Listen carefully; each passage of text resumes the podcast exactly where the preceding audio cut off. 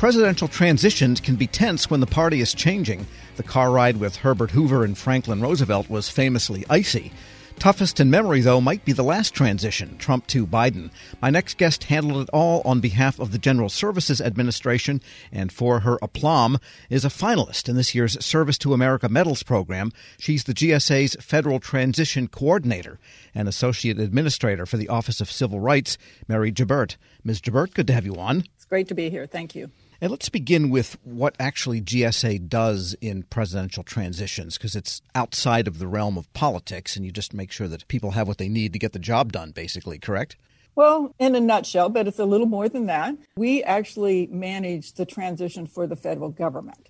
So, in addition to providing the space and services during the pre elect, the post elect, and supporting the inauguration, we actually coordinate transition activities for the entire federal government. So one of the key roles is, you know, the setting up of the councils. So there is a statute, a Presidential Transition Act statute that lays out all of this. But one of the things that the statute requires is that there is an agency transition directors council. And that is comprised of all the major organizations and departments, Department of State, Department of Defense, the big players on that particular council. And that council is co chaired by myself and the deputy director of OMB management.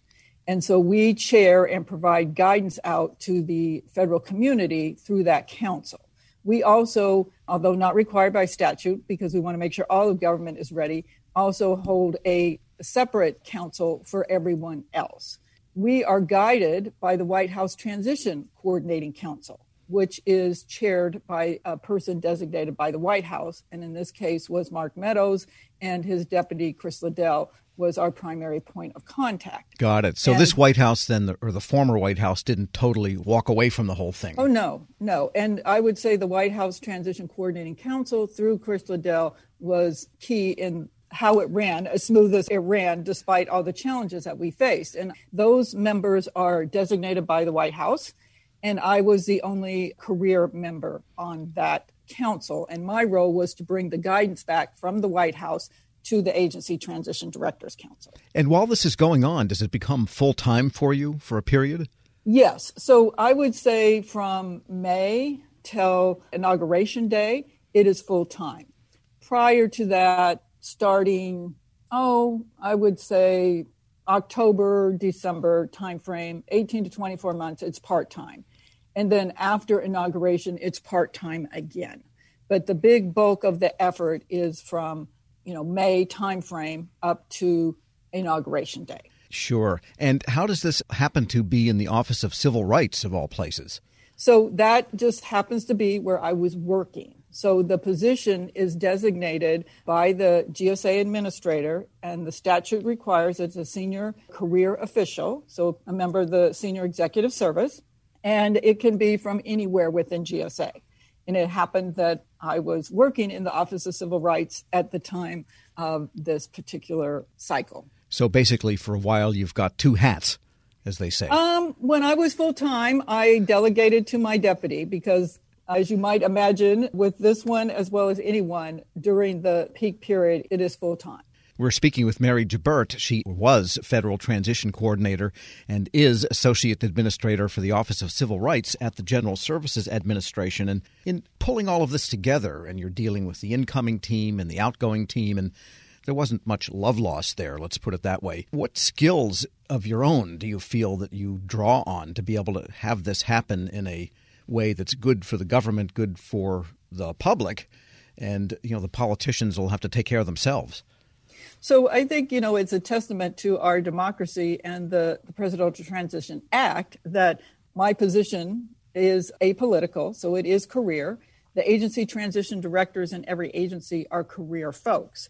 So, having said that, I would say probably one of the most important skills is political savvy and also the ability to establish relationships, trust, communicate, because everybody had to trust me in order for this to work and believe that I was an honest broker. And this all had to be done in an environment, a COVID environment, where in past years you would have met in person, and in person helps speed up that relationship building. And in many cases, we did not meet each other folks that I worked with every single day, some days, you know, 15, 20 hours a day, we did not meet in person. So I would say that those are the skills of managing and balancing. And have you had the chance, by the way, to go back and meet some of the incoming people in person now that they might have had jobs in the government now as part of the administration? Yes, and we still have a couple of items that we're working through with them that there is entitlement for. So there's a million dollars in training funds that we're working with the current administration on. And we also, for our own internal, always looking to do better and improve the process, is we did an after action review and we spoke with them all afterwards. And have you had any feedback from the people that were coming in at this point?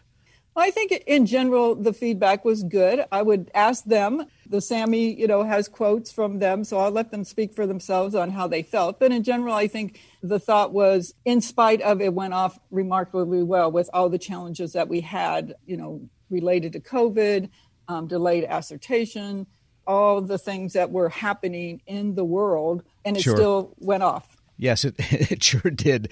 And uh, this is something I ask a lot of the Sammies awardees. And just briefly describe your own career. How did you come to this type of work? And you've done pretty well being an associate administrator. Well, I started my federal career. So I spent most of my career in federal service as a private in the U.S. Army.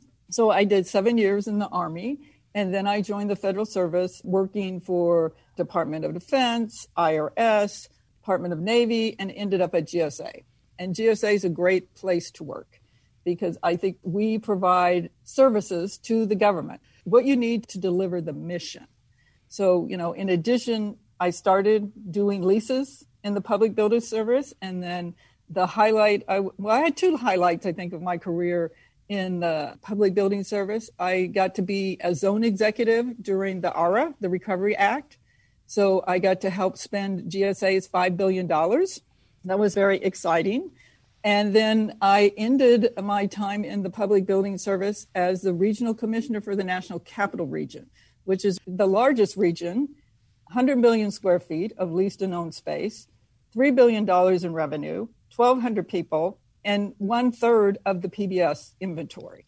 So I've had great opportunities to do great things. And I imagine that seven years in the Army taught you that when facing some kind of a crisis or seeming crisis or roadblock, you say to yourself, yeah, well, we can get through this too. Yeah, and I think that's kind of you just do it. And when you think back on it, I think that's when it kind of hits you. But, you know, I think I would be remiss if I didn't mention, you know, I didn't do this by myself. So, you know, I had three folks that I heavily relied on that were my leadership team. Uh, Dorsey Yaffe, she was my deputy. Uh, Liz Kane was the director of pre and post elect services. So she was directly involved in and ran that piece of it. And then Kathy Geisler ran the inaugural and the post elect. And then on the federal entity side, the coordination and the core team that worked the federal government, we had OPM. So that was Steve Hickman. We had NARA, that was Chris Naylor. We had OGE, uh, Shelly Finlayson. And then DOJ was Lee Lofthus and then Jim Smith from the intelligence community. So we were kind of the core group that kind of organized things and a lot of the policies and things came out of. So, you know, none of this happens by yourself. You got to have great people, great colleagues, great team, and it doesn't work without it.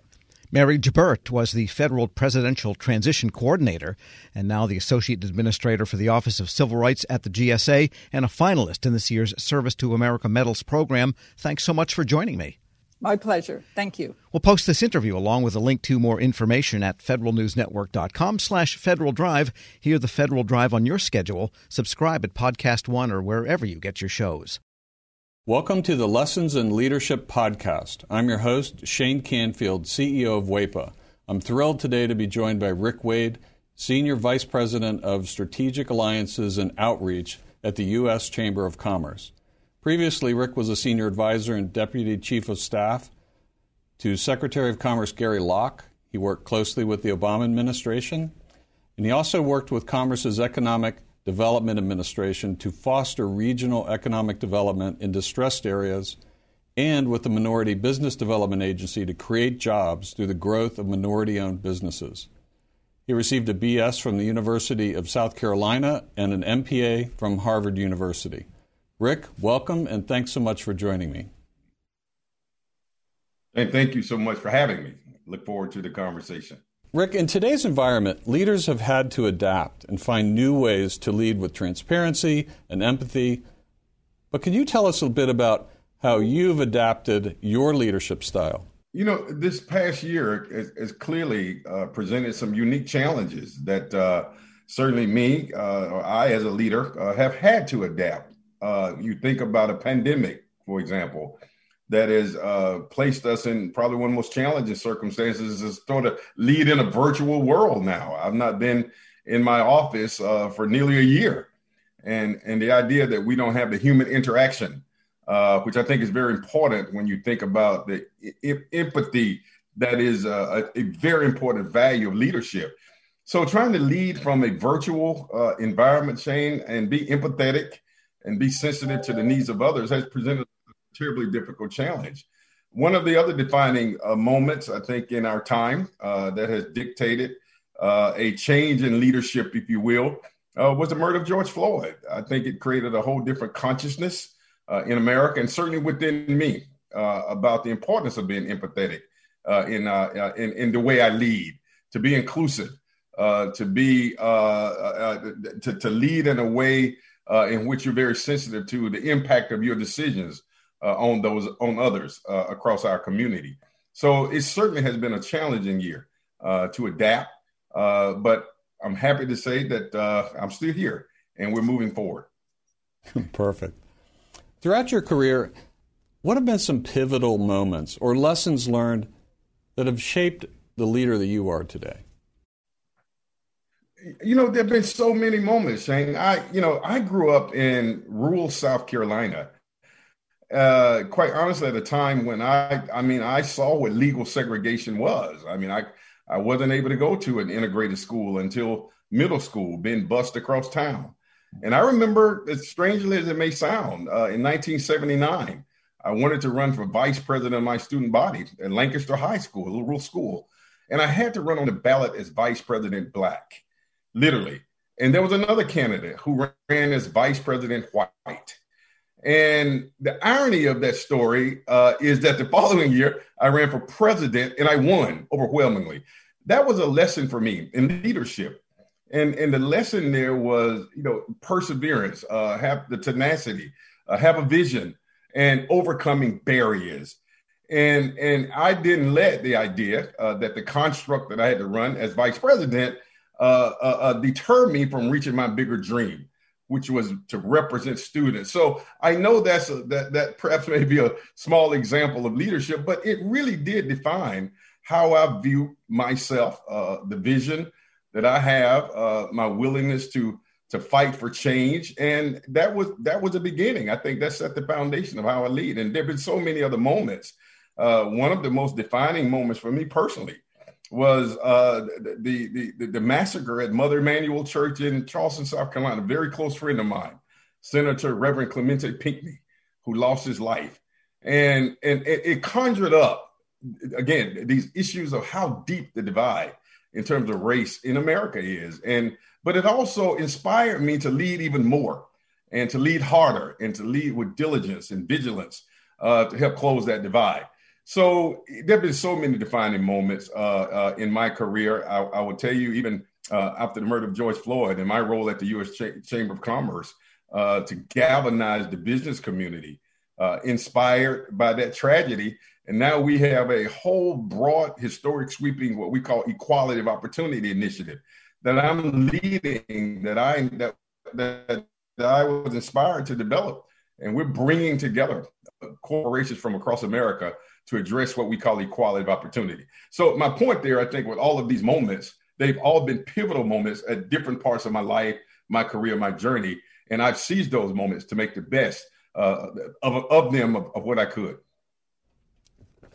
That's fantastic. It's a great, great answer. Many stories. Thank you very much for sharing that. Um, who is the most impactful leader in your life, and what quality did you admire about them? You know, I, again, I, can't say that I had, I had just one, but I would tell you the one person who uh, who had whose historical leadership has inspired me the most, and that is the leadership of Dr. Martin Luther King Jr. And there's so many attributes there that are consistent with my values. But the one, the one part of his leadership was vision. And I, I mean, the idea that you can have a dream, which we often define and think of his big I have a dream speech. But I think that's a really important attribute of leadership, Shane, that you can sort of see beyond the challenges of today and see a better future for people and for yourself. So the, the idea that leaders have vision uh, despite the challenges. is seeing a forest despite the trees. It's seeing an opportunity despite the barriers. And that that attribute, I think, is one that that I embody. I mean, I, I am very optimistic, uh, despite the challenges, despite the circumstances. So the whole notion of vision uh, was a very important attribute that I I learned and that I've tried to emulate from the leadership of Dr. King. Wow, fantastic.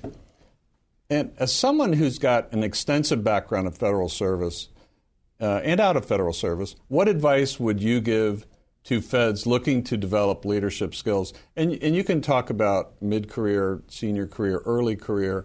Um, what comes to mind there? Yeah, listen, I mean, you're aware that I had the, the, the fortunate opportunity. We didn't have a Secretary of Commerce when uh, President Obama, uh, of course, I served as one of his senior advisors, was inaugurated and the president asked me to go to the Department of Commerce to hold the fort down. And that was one of the most exciting experiences in my entire career. Not just for the title and, and, and the wonderful experiences, but I understood the value of federal employees. And, and folks forget sometimes, Shane, that we political appointees, we come and go. But the folks who, who are grinding every day, who are at their desk no matter rain, sleet, or snow, uh, who bring innovations, but yet don't don't get the credit for it because the political appointees get all the credit.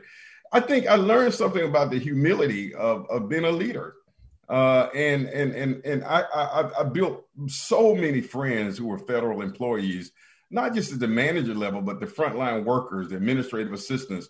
And I was very deliberate. I mean, one of the things that I was most proud of, strangely enough, I was that guy, even though I was senior advisor to the Secretary of Commerce, and I, I, my office was on the floor, at the top floor. We call it the blue carpet, Shane. But I made a deliberate point to go eat in the cafeteria every day, as many days as I could, just to sit down and talk with employees. And I grew from that. And and and there were so many times where I took their ideas back to the blue carpet and said, and I told the Secretary Locke, you got to go down and sit down and talk with regular, common, everyday folks. They're in the cafeteria, not in the dining room on the blue carpet. And so he started doing that. So the, the point is, I think for me, the advice that I would give is to continue to do the hard work. I do think that we should do a better job in government in providing the kind of admiration for those workers as we do the high level appointees.